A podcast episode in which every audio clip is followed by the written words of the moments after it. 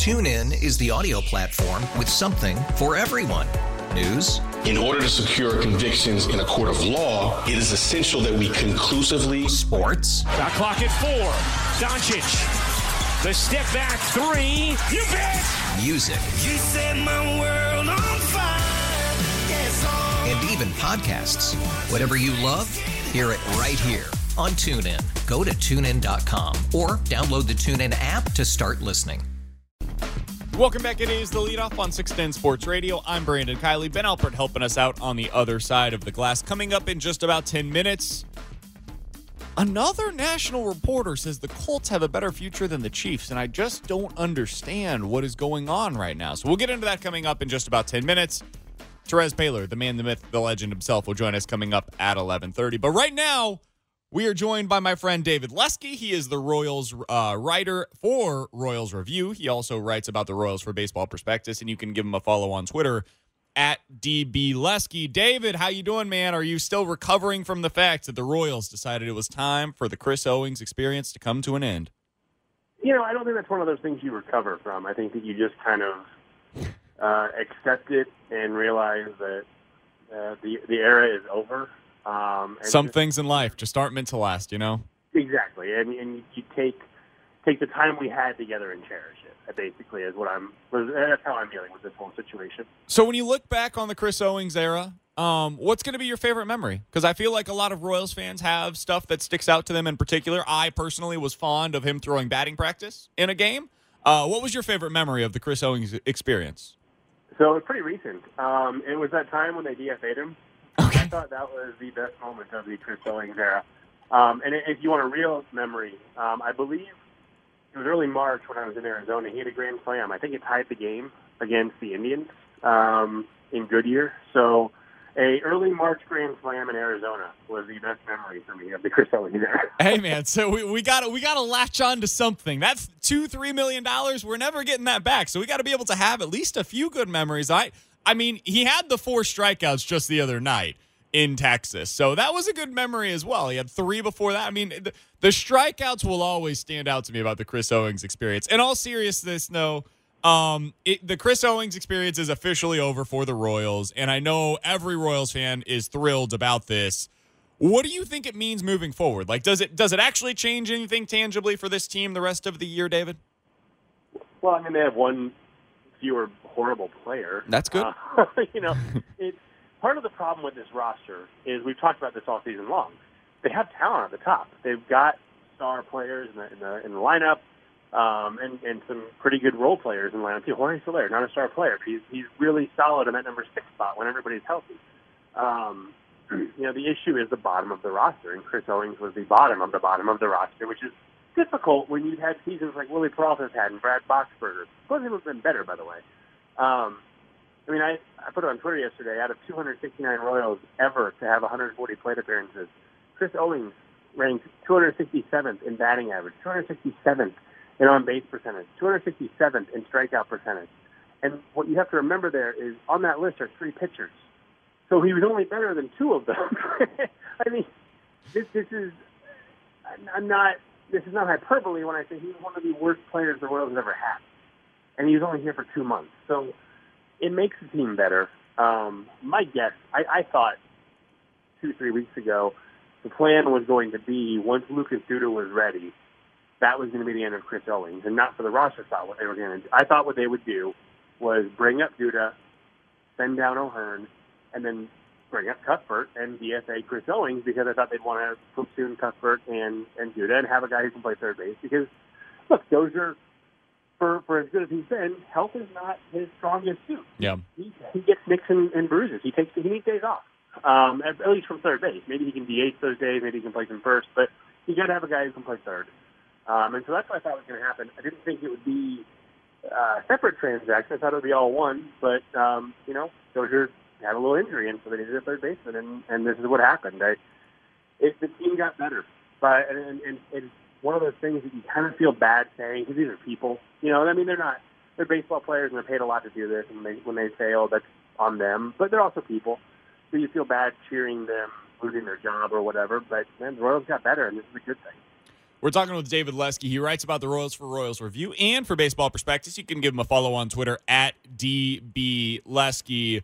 Something that happened earlier this week that I found interesting, David, is the Royals, and this kind of went under under the radar a little bit.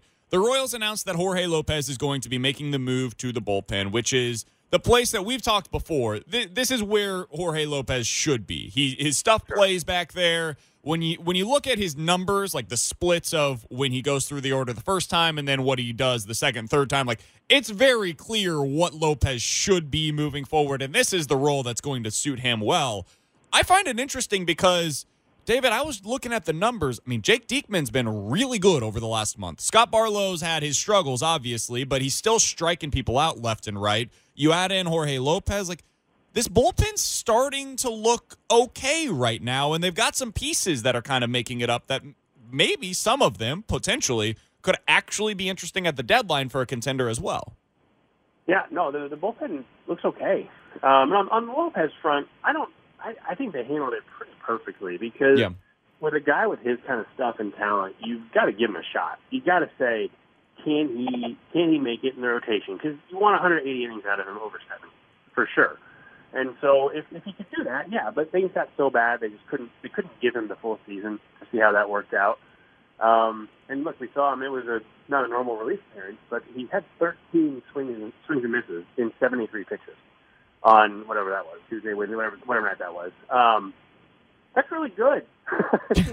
that that's going to play out of the bullpen, so that's helpful. And you're right, Jake Diekman's been fantastic. Barlow, he had two bad games, and they were back to back, and so it kind of magnified a little bit. But other than that, he's been just dynamite this season.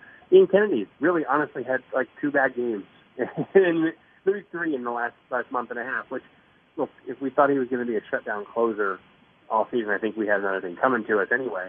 Um, but yeah, and I think Richard Lovelady looked okay when he was up here. He was kind of a, a numbers crunch when he got set down because it was him or Barlow, really, when Brian Flynn needed to be activated. So, um, yeah, he just kind of got caught in the in the numbers crunch there. I, I'm excited to see him come back.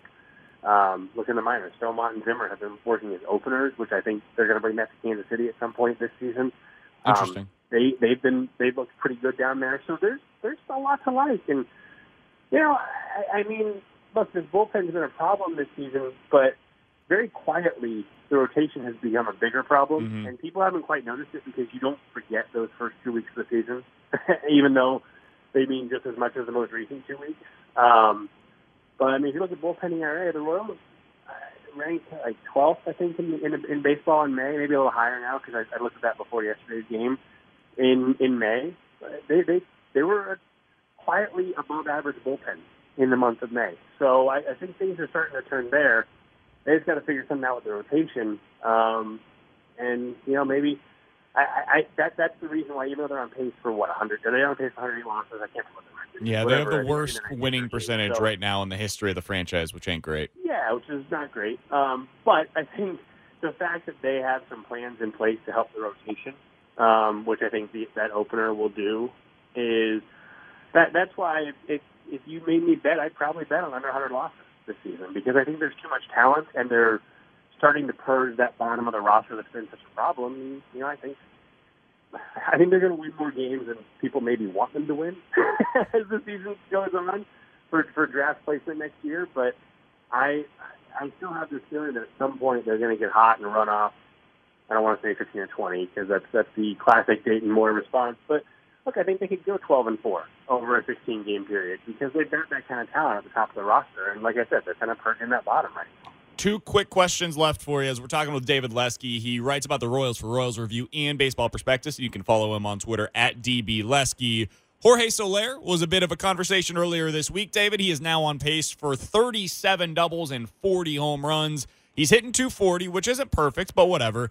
The one number that is a little surprising to me is that he's only getting on base at a 290 clip. I thought that would be higher at this point, but the slugging's there. He's been solid at the plate all season. The power has certainly been exactly what everybody had anticipated when they made the trade of Wade Davis for him.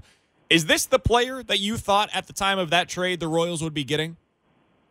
Sort of. Um, you're right. The on base percentage is weird. He's chasing more pitches outside the strike zone. Um, he's up over 30% for the first time since uh, 2015, I think 2016, somewhere in there. Um, so that's not ideal. Um, and that, that's keeping his on base percentage a little lower. But you're also seeing more strikes this season, I believe. So, you know, he's swinging at what he can swing at. But yeah, I mean, big power. Um, he's going to strike out a lot. That's just the way it's, that's, that's, that's the deal with Jorge Soler. And, you know, I, I believe that if you have, if Jorge Soler is hitting third or fourth in your lineup, you probably have a bad lineup. If he's hitting fifth or sixth, you're, it's Jorge Soler, the, the sub 300 on base guy. Um, hitting fifth or sixth, he's probably you're probably have a pretty decent lineup because you got guys in front of him who can get on base. I mean, you're looking at Mondesi, Merrifield, Gordon, Dozier. These guys are all 330 plus on base guys. You know, a guy back there who's going to hit 40 home runs. Yeah, I'll take that all day long, and, and I think it it works well for this lineup. Final question for you, David. Uh, next week is the draft. We're just what three days away now. The Royals hold the number two overall Two pick. days. Two days away. My my apologies. So the Royals basically, it sounds like at least, are hundred percent locked in on this. What is his name? Bobby Witt Jr. That is that the kid? Uh-huh. So Yep. he's a shortstop. Everybody says he's really good. Give us your 60 second spiel because I know nothing about the man other than that everybody else thinks he's good. You certainly know these prospects more than I do. What can you tell our audience about the guy that it sounds like the Royals are going to be picking at number two overall in this week's draft? Uh, yeah, I mean, as long as the Orioles don't take Adley Rutschman, I think the Royals are taking Bobby Witt. Uh, or as long as the Orioles- do take Adley Rutschman, um, and even if they don't, they might take Witt. Witt, the the comp that you hear a lot, Trevor Story, who was an MVP guy last year. I mean, he had a chance to win the MVP in the National League. Um, athletic shortstop, he can stick there, he can run, he can hit. There's there were some questions about his hit tool that he's answered a little bit this season. Um, big time power, the pedigree. Obviously, his dad was the third overall pick, thirty something years, thirty five years ago. Um, really, really solid player. Um, really high ceiling. The floor, you know, he's high school guys, the floor is not not as high as as some others might be, like an Andrew Vaughn. But I think it, I think it'll be a really good pick, and I think you know, he's immediately a top 40, 50 prospect in baseball. Would he immediately be the Royals' best prospect in their system? Uh, probably so. Kind of depends on how you value the pitching that they drafted last Sure. year. Um, you know, Brady Singer's been so good in the minors that you, you almost have the the the thought to say, look, he's done it in professional ball, so maybe he's number one and Witt's number two. But I would I would say Witt's probably number one. He's David Lesky. You can read his work. Royals Review and Baseball Prospectus is where you find it. You can also follow him on Twitter at DB Lesky. David, always appreciate the time, man. Thanks so much for hopping on with us this morning. Absolutely, thanks, Brendan. You bet. That's David Lesky joining us here on the lead off on 610 Sports Radio. Yeah, that kid's team's good. There was a article earlier this week by Jim Callis, who formerly worked in baseball in a front office, and he said he's the best shortstop prospect since Alex Rodriguez. Yeah, that'll play. the best shortstop prospect since A Rod. Okay. I don't know anything more about the kid. I've never seen him play, but man, if he's that, I will absolutely sign up for that today. Coming up here in just about 15 minutes or so, why are we still having the debate about this? We'll do that coming up in 15 minutes, but coming up next, I've got two things I want to get into. Two things that I just don't understand. Number one, why are we worried about the Chiefs running game? Number two, why do people continue to say that the Colts have a better future than the Chiefs? I don't understand it. We'll discuss it next. It is the leadoff on 610 Sports Radio. The leadoff with Brandon Kiley, 610 Sports Radio. TuneIn is the audio platform with something for everyone. News, In order to secure convictions in a court of law, it is essential that we conclusively sports, Shot clock at four. Doncic. The step back three. You bet. music, You set my world on fire. Yes, and even podcasts.